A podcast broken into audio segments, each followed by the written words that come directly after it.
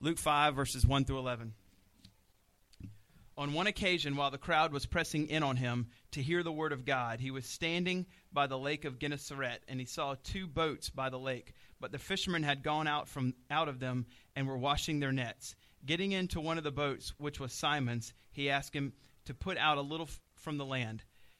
And he sat down and taught the people from the boat. And when he had finished speaking, he said to Simon, Put out into the deep and let your nets down for a catch.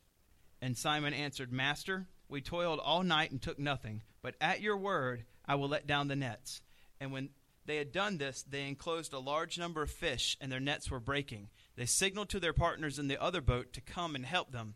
And they began and they came and filled both the boats so that they began to sink. But when Simon Peter saw it, he fell down at Jesus' knees, saying, Depart from me, for I am a sinful man, O Lord. And he and all who were th- with him were astonished at the catch of fish they had taken. And so also were James and John, sons of Zebedee, and all who were partners with Simon. And Jesus said to Simon, Do not be afraid. From now on you will be catching men. And when they had brought their boats to land, they left everything and followed him. All right, let's pray. Father, it is a very weighty thing to speak on your behalf. I mean, how do you do it? We can't. But it's because of Christ that uh, we're here today. It's because of his sacrifice for us.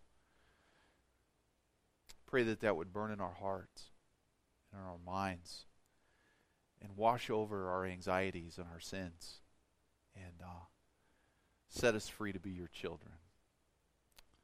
Pray that these words that I speak will not be mine, but they'll be yours and that you'll use this foolish preacher, this weak vessel, to um, speak life into the lives of your children, and even speak life into the lives that are maybe um, you are calling to seek you.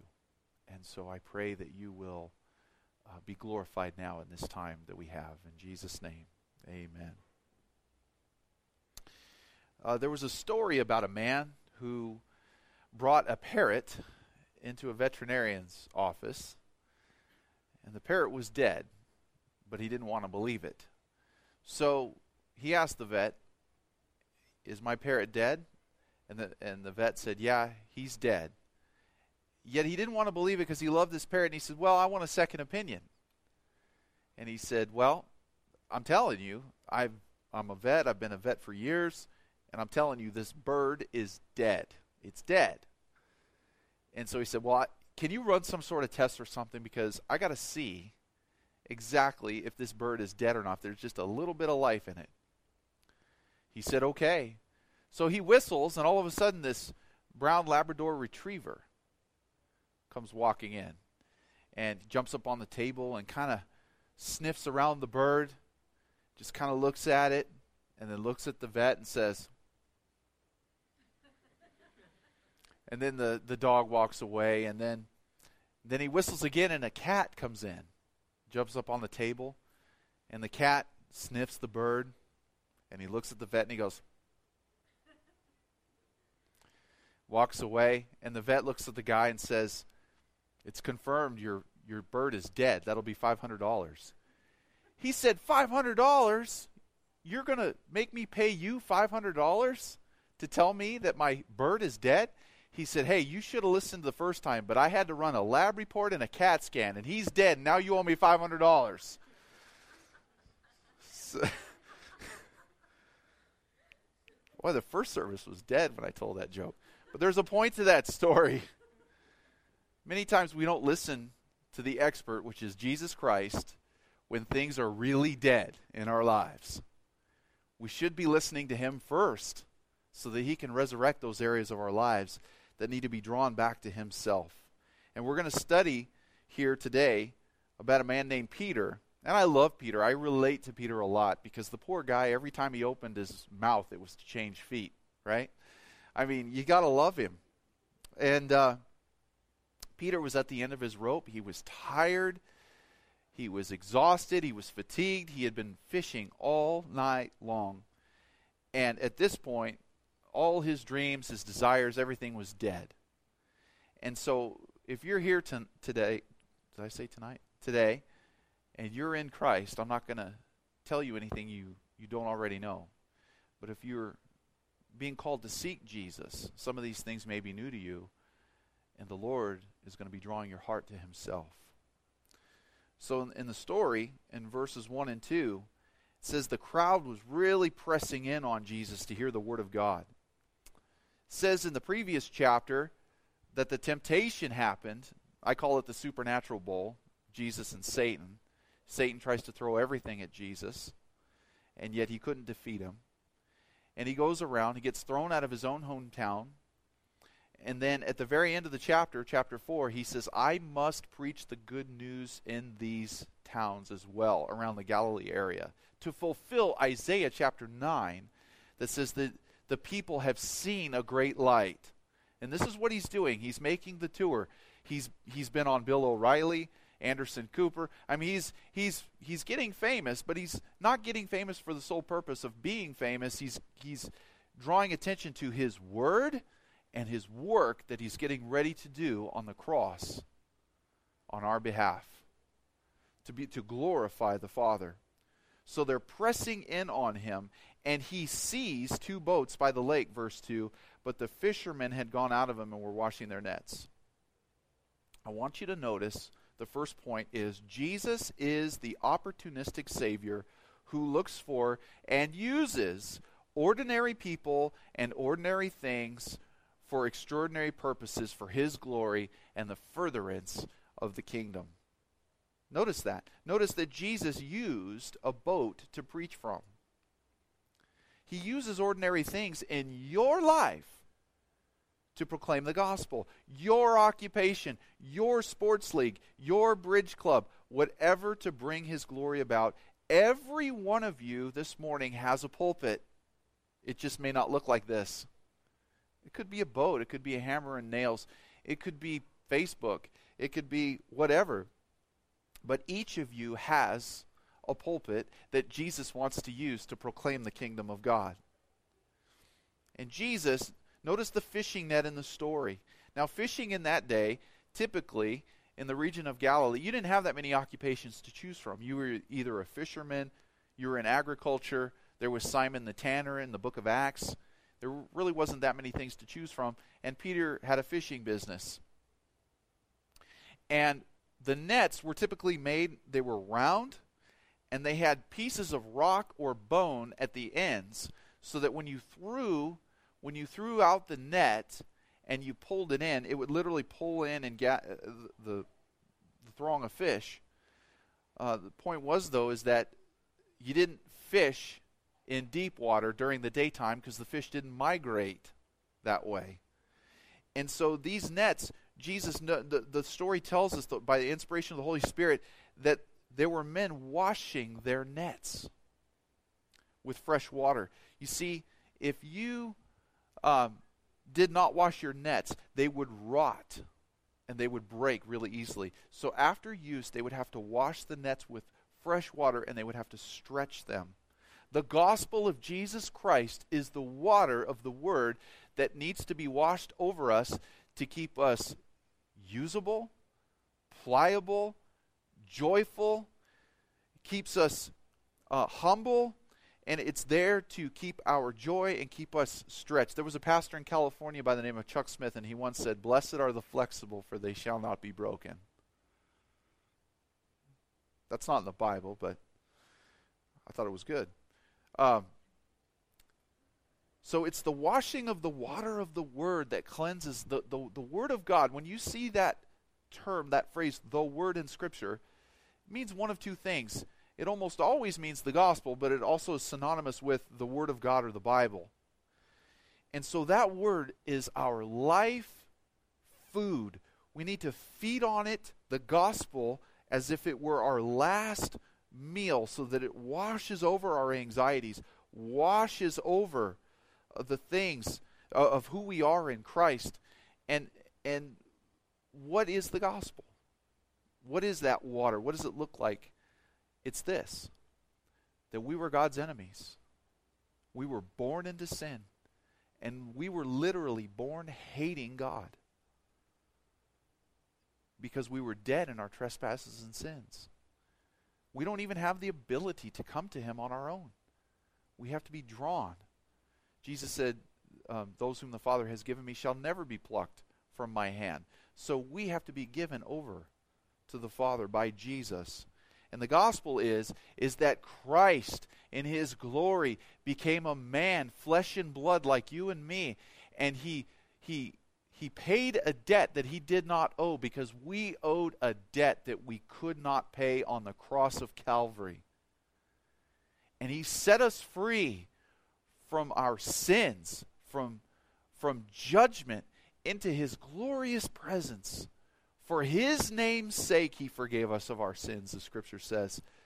And that is the very message that keeps us pliable, useful, joyful, in constant worship and awe of Christ.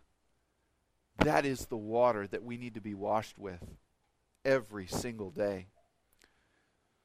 So Jesus uses Peter, a tired, worn out, skeptical person. Peter was weak, he was tired, he was very doubtful, and yet, don't you find it interesting that Jesus comes to Peter in his greatest moment of weakness? Don't be surprised when Jesus shows up at your weakest point, at your most doubtful point. Don't be surprised when Jesus comes to you with a request on those days when you have just had it. Because he is he's bringing you back into a right relationship with himself. In 1 Corinthians uh, 1 26 through 28, Paul makes this point pretty clear. He says, For consider your calling, brothers. Not many of you were wise according to worldly standards, not many were powerful, not many were of noble birth. But God chose what is foolish in the world to shame the wise. God chose what is weak in the world to shame the strong. God chose what is low and despised in the world, even things that are not, to bring to nothing the things that are. Consider your calling. You weren't wise. I wasn't wise. We were fools. And Jesus called us. That's amazing. That's amazing.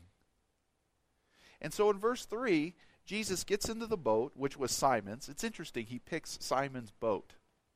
He picks it. And he says, or he asks Peter, he requests that he kind of shoves it off away from the land a little bit. Jesus always speaks the gospel before calling us to obedience and action. If there's no gas in my Jeep, it doesn't run. There has to be fuel. And that fuel to obey Christ comes from Him and His gospel, who you are, the good news. That is your fuel. Jesus commanded Peter to launch the boat out into the shallow before launching into the deep. And I suggest to you it's because Jesus wanted Peter as a captive audience. He wanted Peter to hear the words that he was speaking. He wanted Peter to hear the, the, the graciousness of God and the holiness of God so that it would sink deep into his soul. And that's exactly what Christ has called us to do. Stand still and see the salvation of the Lord. The world says, go, go, go, do, do, do. But Christ says, stop, stop, stop, rest, rest, rest. And then I'll command you to cast the net in my direction. You see, it's important that we hear the gospel constantly, for it is the power of God unto salvation as Romans 1:16 says. You see Jesus got into Simon's boat. It's interesting knowing Simon would react negatively to Jesus' commands. It's interesting that Jesus picks us when we are weak. Don't be surprised if Jesus comes into your life and picks the weakest area of your life to demonstrate his glory, to demonstrate his glory and his goodness. Jesus is all about calling you to the impossible. He is. Look throughout the scriptures. What about the Israelites when God called them to go around Jericho seven times? I mean, can you imagine? Boy, these trumpets better work. These better be some bad to the bone trumpets. I mean, think about it. That's ridiculous. And then the walls are going to come down. You know what I'm saying? And then he calls Gideon, I want you to whittle your guys down to 300 men. And then what I want you to do is stand at the top of, the, of a hill, stand at the top of a hill, and I want you to put clay jars over your torches. And then at my word, I want you to break those jars and just hold your torches up, and I'm going to defeat the enemy. What? That's impossible.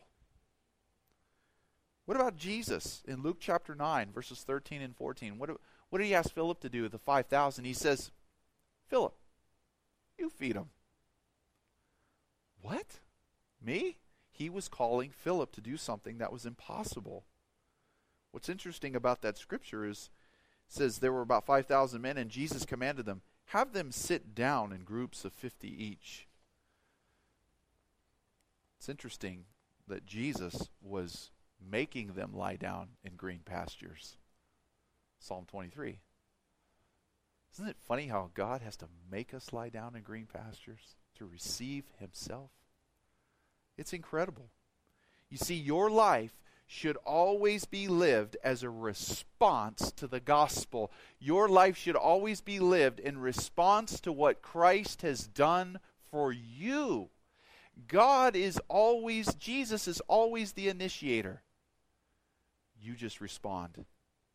You just respond. We're never to work harder or knuckle down, tighten our bootstraps to achieve. Rather, we need to stop and hear what Christ has done for His glory. And then we can launch out into the deep. And then we can do it from a perspective of rest and grace. And then we can strive with His energy, not ours. His energy, not ours. In fact, Paul makes this point in Colossians chapter 1, verses 28. Paul says, Him we proclaim, warning everyone and teaching everyone with all wisdom, that we may present everyone mature in Christ. For this, listen to this, for this I toil, struggling with all His energy that He powerfully works within me. Paul says that he is struggling with not his own energy. He's struggling with the energy that is of Christ that has been provided. I think that the church really needs to get our theology right when it comes to work because we work so hard and yet we get nowhere yet. When we rest in Christ, it drives us. It drives us. Let me there was an illustration about a man who was carrying a huge sack of grain on his shoulders and it's just heavy and it's a big burden. And a man comes riding up next to him in a horse and buggy. And he sa- and he feels pity for the man, so he says, "Hop in the back. Hop on. I'll give you a ride wherever you need to go." So the man obliged and said, "Thank you, sir." So he hops in, and they're riding along for for some way, and the the driver looks back and he sees the man sitting in the cart with the holding the bag on his shoulder still, and he's and he's coming under the weight of that. And he says, "You know, you you can just lay that sack down. You can just lay it down." And the man looks at him and says, "Oh, I couldn't burden you more than what I already have." He's already carrying the load anyway. And you see, some of you here today, some of you are carrying burdens that you were meant to lay down. You were meant to lay these burdens down because Christ is already carrying you if you are in Christ. He's already carrying the burden for you. So lay it down. Lay it down. So in verses 4 and 5, when he had finished speaking, he said to Simon, Peter, go out into the deep and let down your nets for a catch. So after the after the word was given, after the Bible study was over, Peter or Jesus gives Peter a command. Next point is our response to hearing the word determines what's in our hearts and what needs to be sanctified to Christ. See, after Jesus finishes speaking about the kingdom of God, he requires action from Peter obedience. This tells us a couple things. After Jesus commands Peter to launch out into the deep, Peter responds in doubt to the word. You don't understand, Jesus. We've been out all night. You're just a carpenter. I've been doing this fishing stuff my whole life. This is what we learned in fishing university. You fish in the shallow at night, not in the deep during the day. See, what is it about Peter? Peter doesn't see Jesus as God. Peter has not put his security in Jesus for his provision. Peter does not see Jesus as the creator. Peter does not see Jesus' intense love for him. So, in part, Peter is not believing something about Jesus' character, causing him fatigue. It's causing him anxiety. It's causing him frustration. And all of these areas of Peter's heart will be sanctified back to Jesus after this miracle. Does this sound familiar? Are you anxious? Are you tired? Are you frustrated? See, every one of us is an unbeliever when it comes to the gospel. There's areas of our lives that are not submitted to the lordship and the gospel of Jesus Christ. Why do I say that? Because Jesus says in John 16 9 that all sin is not believing the gospel. All sin is not believing the gospel. And when we don't believe the gospel, we're looking for another Savior to save us from our fear, our anxiety, and our depression. We're looking for other things to fill that need. We're exchanging a lesser affection. We're, we're exchanging a greater affection for a lesser affection. That's called idolatry. And so Christ invites us make me the greatest affection of your life. And that affection will give you the power to live a, an abundant, joyful, obedient life that I want you to have a joy filled life. See, Jesus asks us to do things. He's asking Peter, Peter, go out a little deeper this time. And can you imagine Peter's thinking? This goes against all logic. It goes against all reason. It goes against all my experience, all my expertise. But God is calling you and me, Jesus is calling you and me to do things that don't make sense. It's very specific. Go out. Maybe Jesus is telling you to go a little deeper in your marriage, a little deeper in your relationships, a little deeper with that boss you don't like, a little deeper in that schoolwork that's weighing you down, a little deeper against all your logic and reasoning so that you can be blessed. See, you've been working so hard to get by in a certain area, you're ready to give up because you've tried everything. Your expertise does not glorify Jesus, faith does. And according to Hebrews, there's only one way to please God, Hebrews 11, and that's by faith. For without faith, it is impossible to please him. And he who must, he who comes to God must believe that he is God. And check this out. This is beautiful truth. And that he is a rewarder of those who diligently seek him. Yes. So it's funny, Peter literally argues with the Lord. He's telling Jesus, We didn't learn this in fishing school. You ever you ever find yourself arguing with the Lord? Oh, come on. That's ridiculous. It may be. But we're called to obey, not to question. So in verse 6, it says, When they had done this, they enclosed a large number of fish, and their nets were breaking. Their nets were breaking huge amounts of fish. Can you imagine? Next point is blessing comes when we obey his commands. Blessing comes when we obey him. You see, we can miss the simple commands of Jesus because we're so wrapped up in how we feel trying to find significance in everything else but Christ. There was a story Sherlock Holmes and Dr. Watson went on a camping trip. And after a good meal and a bottle of wine, they went to sleep, and sometime later, Holmes awoke and nudged his friend. Watson, look up at the sky and tell me what you see. Well, I see millions and millions of stars. And Holmes says, Well, what does that tell you, Watson? Well, astronomically, it tells me that there are millions of galaxies and potentially billions of planets. Astrologically, I observe that Saturn is Leo, is in Leo. Horologically, I deduce that the time is approximately a quarter past three. Theologically, I can see that God is all powerful and that we are small and insignificant.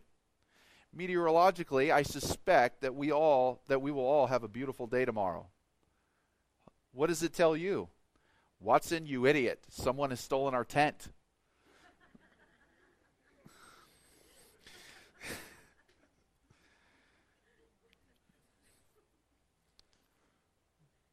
I love the second service. Just laugh at all my stupid jokes. But do you see the point in that? We miss the simple obedience of Christ. We, we're, we're trying to figure all this stuff out of life when the answer is just obey. Rest and obey, for there's no other way and we make it more complicated than what it is, but yet Christ has called us to a life of abundance. I'm not talking prosperity through materialism and wealth, although God does bless that way, but the prosperity I'm talking about is love, joy, peace, patience, kindness. Though for in those things Galatians 5:22 says there is no such law obedience.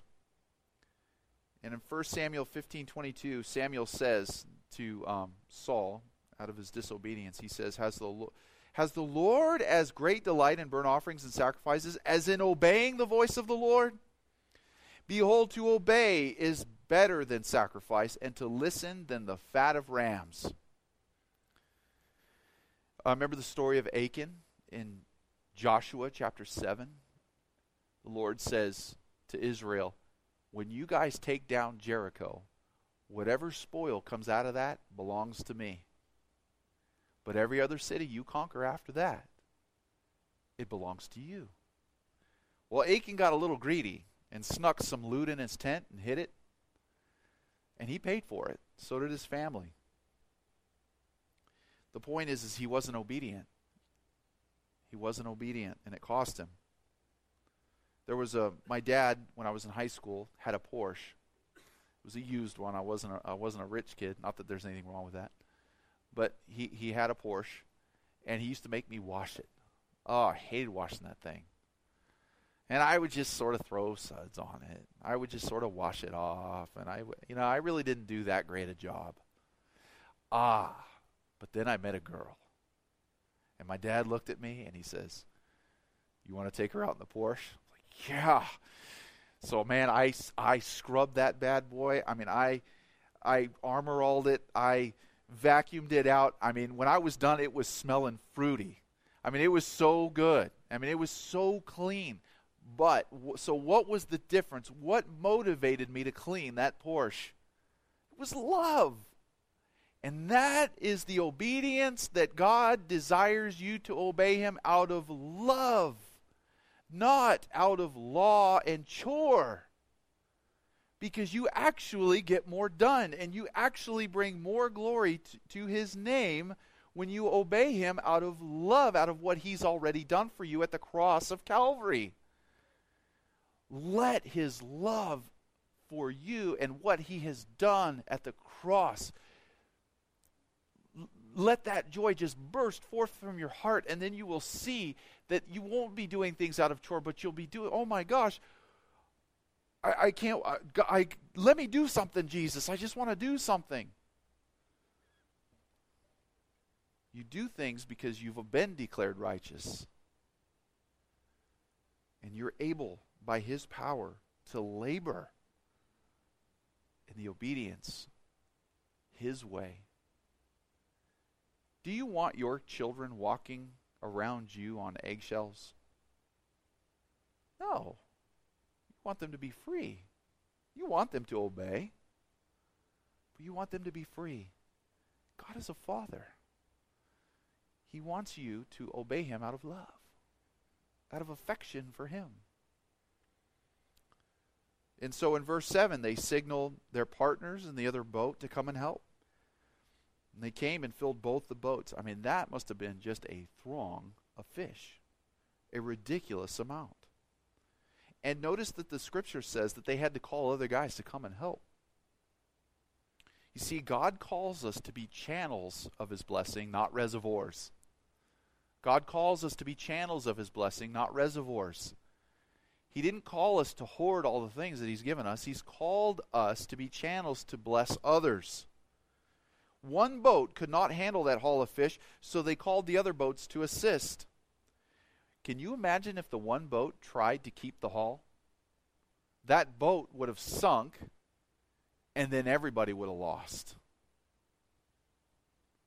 But he calls in his boys, and he says, Here, let's share this. Let's even it out, and let's go bless people. See, Jesus blesses us for the purpose of being a blessing to others.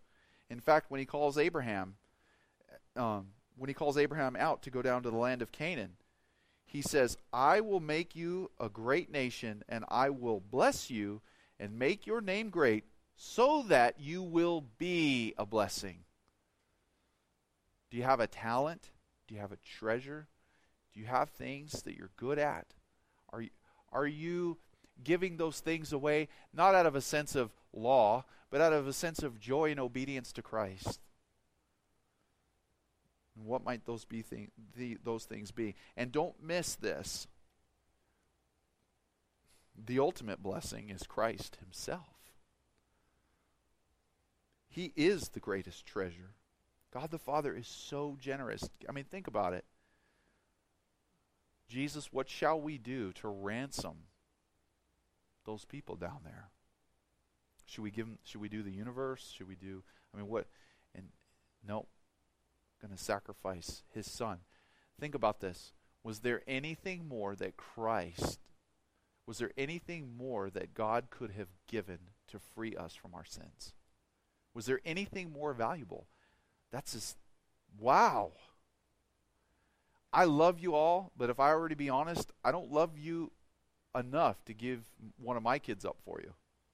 You know, I'll see in heaven. I just don't, and and you wouldn't for me either. I mean, it's if I were to be honest. The reality is is that God gave His Son. Romans chapter five. Even while we were yet sinners, Christ died for us and gave Himself for us. So why does Jesus bless in this way? Well, for one, it glorifies Him. Says more about himself, doesn't it? it? says more about himself, about who he is, what his character is. And the second is because he loves to bless his kids. He does. And it's so that no one will take the credit, and it's so that he'll get all the glory. And so look at Peter's reaction in verse 8. But when Simon Peter saw it, he fell down at Jesus' knees, saying, Depart from me, for I am a sinful man, O Lord. Fearing the Lord is the beginning of becoming a disciple. The Bible says the fear of the Lord is the beginning of wisdom. So we see here that this miracle was to glorify Jesus and it was to expose Peter's pride and thus lead him to be a true disciple. You see, Peter responds rightly in seeing the majesty of Christ on full display with these fish and his sin. And there was a terror within him, a holy terror, to where he's like, "Oh, get away from me. I am I am sinful." In fact, the word fearful there in the Greek is the word phobia. It's where we get our English word phobia. It, it, it, it literally means he was deathly afraid of Jesus at that point cowering. And Peter was afraid in the sense of holding him in such great awe, but Jesus tells him to put that away. put it away. If your fear of God is greater than your lesser fears, then you shall have a greater peace rather than a lesser peace. If your fear of God is greater than your lesser fears, then you shall have a greater peace rather than a lesser peace. Proverbs 9:10 says the fear of the Lord is the beginning of wisdom, and the knowledge of the Holy One is insight. Remember Isaiah in chapter 6? He comes into the throne room of God and he sees the Lord seated high and lifted up, and the train of his robe filled the temple, and the whole earth was filled with his glory. And he stands there and he goes, Wow, I am a man of unclean lips, and I dwell amongst a people of unclean lips, for I am undone. And he's literally just wants to fall down dead. I am undone. He doesn't even know what to do with himself. He's, he's such terror of a holy God. And you got those angels flying around saying, Holy, holy, holy, which is interesting. How many times does it say holy? Three times Father, Son, and Spirit. And the same scene is in Revelation chapter 4. And they're just flying around holy. They're, they're praising God for his holiness. And yet, uh, Isaiah is standing there in the presence of this, and he doesn't know what to do with himself. Ladies and gentlemen, we need to have that perspective of God's holiness, a healthy fear, not a cowering fear, but a healthy fear that says, Whoa, whoa. I did a um I officiated a wedding on Friday night and I was wearing a white shirt and I got a little spot on it. And it's interesting, it was a brand new white shirt that my wife bought me and it had this little spot here on the side. And what's interesting, it didn't matter how nice the shirt was, didn't matter how pressed it was. What were you looking at? You were looking at that white spot. And, and when we see our sin in light of just this purity and this glory and this excellence and this holiness, our first reaction should be one of terror. But yet Jesus says, Fear not. Fear not. John Calvin says this Although men are earnest in seeking the presence of God, yet as soon as God appears, they must be struck with terror and almost rendered lifeless by dread and alarm until Christ administers consolation. They have the best reason for calling earnestly on God because they cannot avoid the feeling that they are miserable. See, a healthy fear of God is being terrified to be outside of his blessing and protection and glory. It's that healthy. Dwight Moody was once traveling by boat on the, one of the Great Lakes. Of course, Moody was up in the Chicago area. And a really bad storm developed. And it was tossing and turning the boat. And uh, they even started to pray and ask God to deliver them from the storm. And Moody didn't join in this prayer meeting. And one of the passengers says, Why aren't you joining us in prayer, Mr. Moody? He says, I have a sister in Chicago and I have one in heaven, and I don't care which one I see first. See, it didn't matter the circumstances around Moody. His confidence was in Christ and what Christ has done and the victory that Christ brought him and where he stood. And that's where the law can bring us. The law can do that when we try to obey it. The law, do you know why God gave us the Ten Commandments? to show us that we can't keep them. In fact, Galatians tells us that the law acts as a tutor or schoolmaster to drive us to Christ. Let me illustrate. Say I feel something wrong and I go to the hospital and the doctor takes an x ray of me. And that x ray machine says that you have cancer and I go, oh man, what, what am I driven to do now? Find a cure, find somebody, find a doctor who can cure me.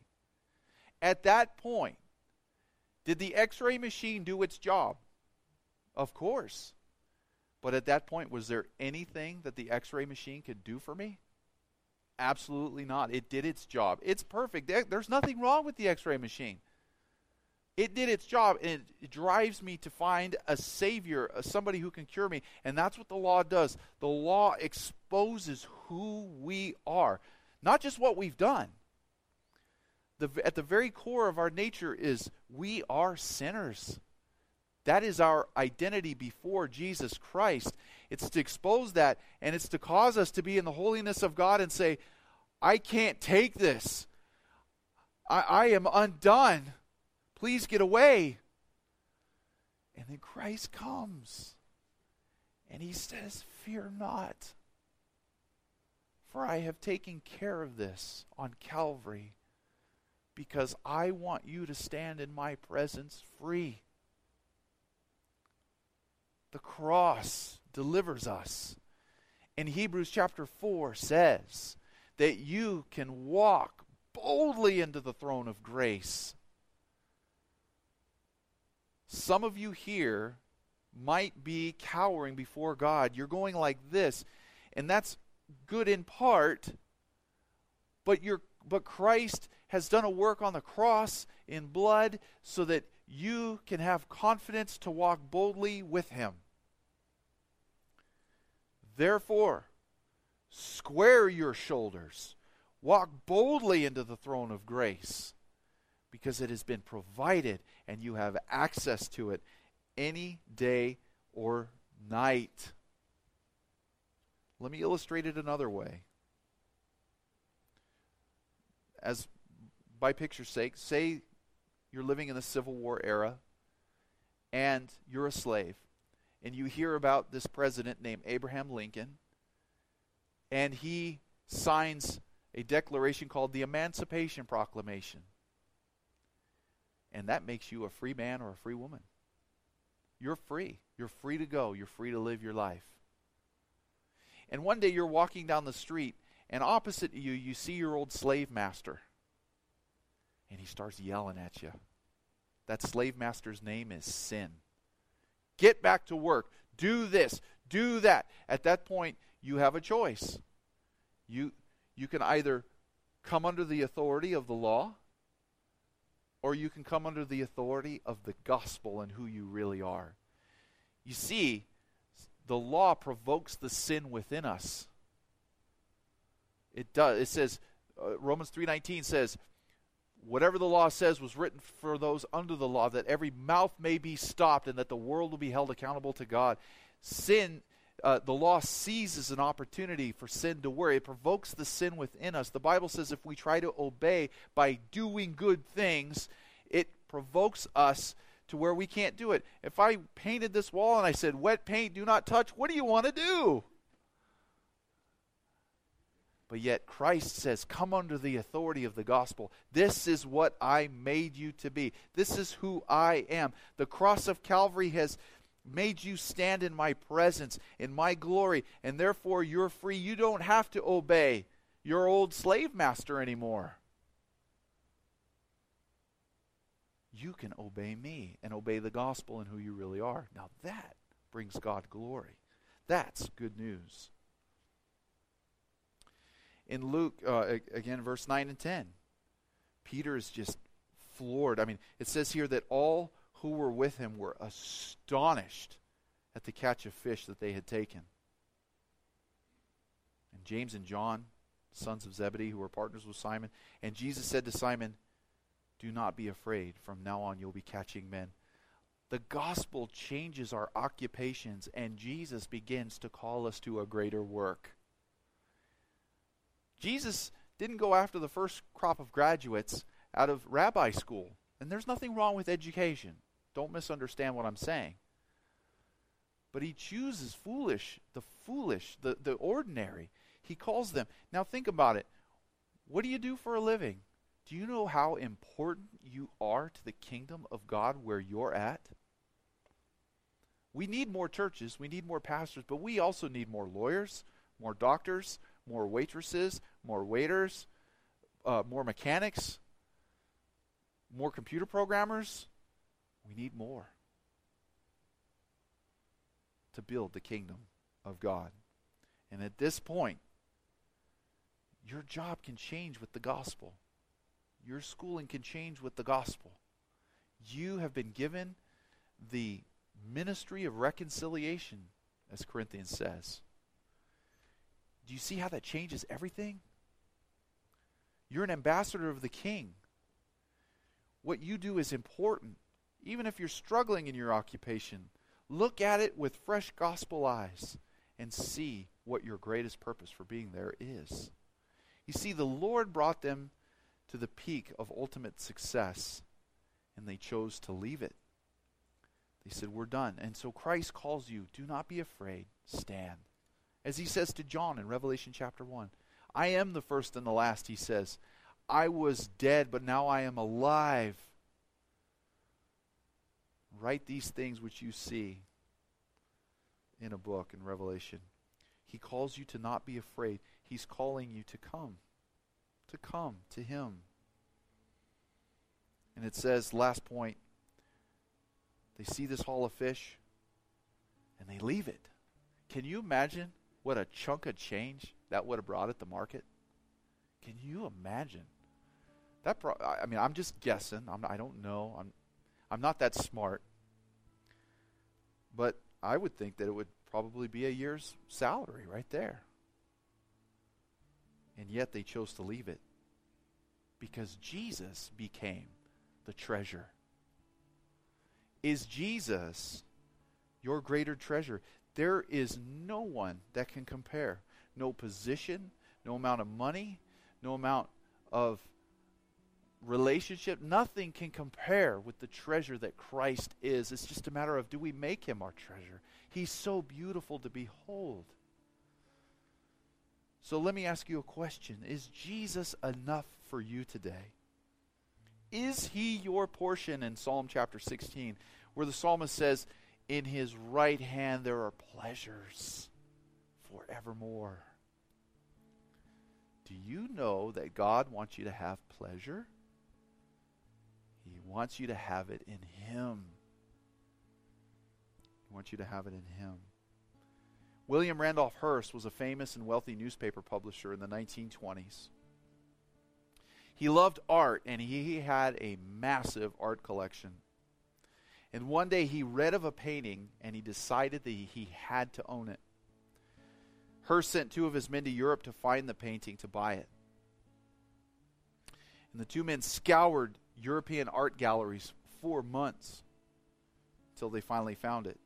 They finally located it, and they came to Mr. Hearst with the information. And Mr. Hearst was elated. He says, Great. Where is it? I will pay whatever price. He said, Mr. Hearst, it doesn't cost you anything. It's been in your warehouse the whole time. You see, stop looking for what is already yours. You have Christ. More importantly, Christ has you. I don't know how your life has turned out. I don't know what you're going through. But let the glory and the richness of the cross of Calvary blow you away, make you terrified, but then bring you great joy, knowing that the wrath is not abiding on you if you are in Christ. Let the glorious truth that the greatest treasure has been brought to you. And let that wash over your fears and your anxieties. Let the fact that Christ is alive with you now, leading you, helping you, serving you. We live in a world where the world wants to spread the table for their idols, for their gods.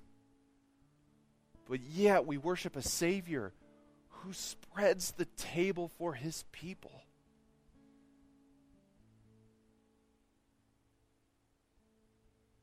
Rest in that truth today. And if you are not in Christ, I beg you, I beg you, do not leave. Do not leave this place without repenting of your sins. Repentance simply, and that word's thrown around in Christendom, but all it means, repentance just means going one way and you turn around and you face Christ and you walk towards Him. Repentance is a great gift. And when Jesus said, repent and believe the gospel, he wasn't saying do it just once. He was saying it uh, to do it as a lifestyle. As Martin Luther says in his 90, the first of his 95 thesis, all of a Christian's life is one of repentance. Repentance is a gift to restore your intimacy with Christ and your joy. If you don't know Christ, go to Him in your heart. And when you do, let us know the decision that you've made so we can pray with you. We, we would love to talk to you. Let's pray. Father, I thank you for Jesus. I thank you for what he's done. I thank you for who he is. I thank you that we've been set free and that we stand in freedom and joy. Oh Lord, keep us in that place. Keep Christ in the center, Lord.